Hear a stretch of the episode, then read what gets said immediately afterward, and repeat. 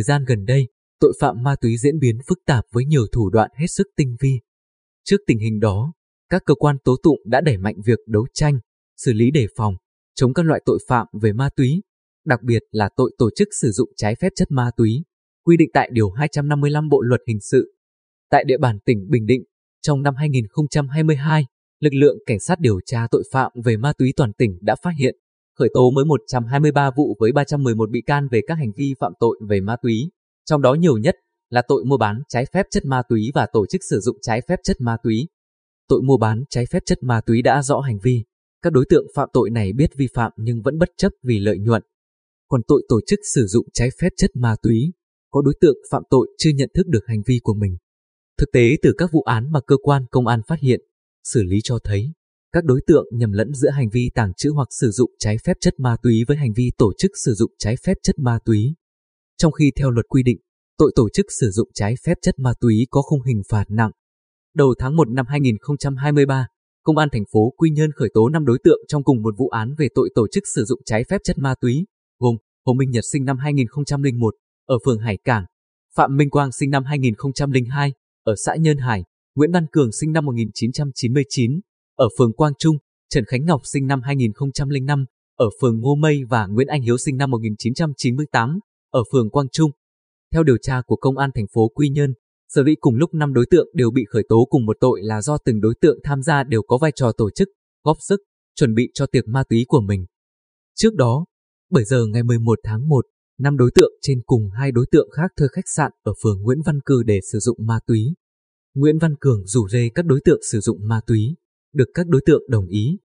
Phạm Minh Quang mang một gói ma túy đến để cả nhóm sử dụng. Các đối tượng Cường, Ngọc, Hiếu góp tiền vào cùng mua ma túy sử dụng. Không chỉ các đối tượng vi phạm với lượng ma túy lớn, chỉ cần mua ma túy, dù bạn bè cùng sử dụng cũng bị khởi tố về tội danh này dù lượng ma túy phát hiện tại hiện trường không lớn. Tháng 10 năm 2022, Công an huyện Tây Sơn đã khởi tố Lý Xuân Niên sinh năm 1987 ở thị trấn Phú Phong về tội tổ chức sử dụng trái phép chất ma túy. Niên có một gói ma túy mang về nhà ở khối 4 thị trấn Phú Phong cất giấu để sử dụng. Dùng một mình không vui, Niên rủ thêm 3 người bạn, rồi chuẩn bị đồ nghề để cùng sử dụng. Mặt khác, các đối tượng thống nhất mua ma túy, cùng nhau chuẩn bị địa điểm, các dụng cụ để sử dụng ma túy đều bị khởi tố tội tổ chức sử dụng trái phép chất ma túy. Giữa tháng 12 năm 2022, Công an huyện Phú Mỹ đã khởi tố Võ Đình Hoài Thạch sinh năm 1995 ở xã Mỹ Chánh Tây, Huỳnh Phúc Vinh sinh năm 1996 ở thị trấn Phú Mỹ, Nguyễn Khánh Hưng sinh năm 1995 ở xã Mỹ Chánh về tội tổ chức sử dụng trái phép chất ma túy. Trước đó, tại quán karaoke Duy Mạnh thôn Vĩnh Phú 7, xã Mỹ Tài, huyện Phú Mỹ do Phạm Văn Kỳ làm chủ, Công an huyện Phú Mỹ kiểm tra, phát hiện tại phòng VIP của quán có 6 đối tượng đang hát karaoke và có hành vi sử dụng trái phép chất ma túy. Tổ công tác đã thu giữ tang vật là 0,8505 gam ketamine. Kết quả test nhanh, 6 đối tượng đều dương tính với ma túy. Trong đó, các đối tượng bị khởi tố cùng nhau thống nhất địa điểm, chuẩn bị dụng cụ và cùng mua ma túy để sử dụng. Theo Thượng tá Trần Đức Siêu, Phó trưởng Công an thành phố Quy Nhơn, hầu như các vụ án ma túy bị khởi tố trong thời gian gần đây đều có tội tổ chức sử dụng trái phép chất ma túy.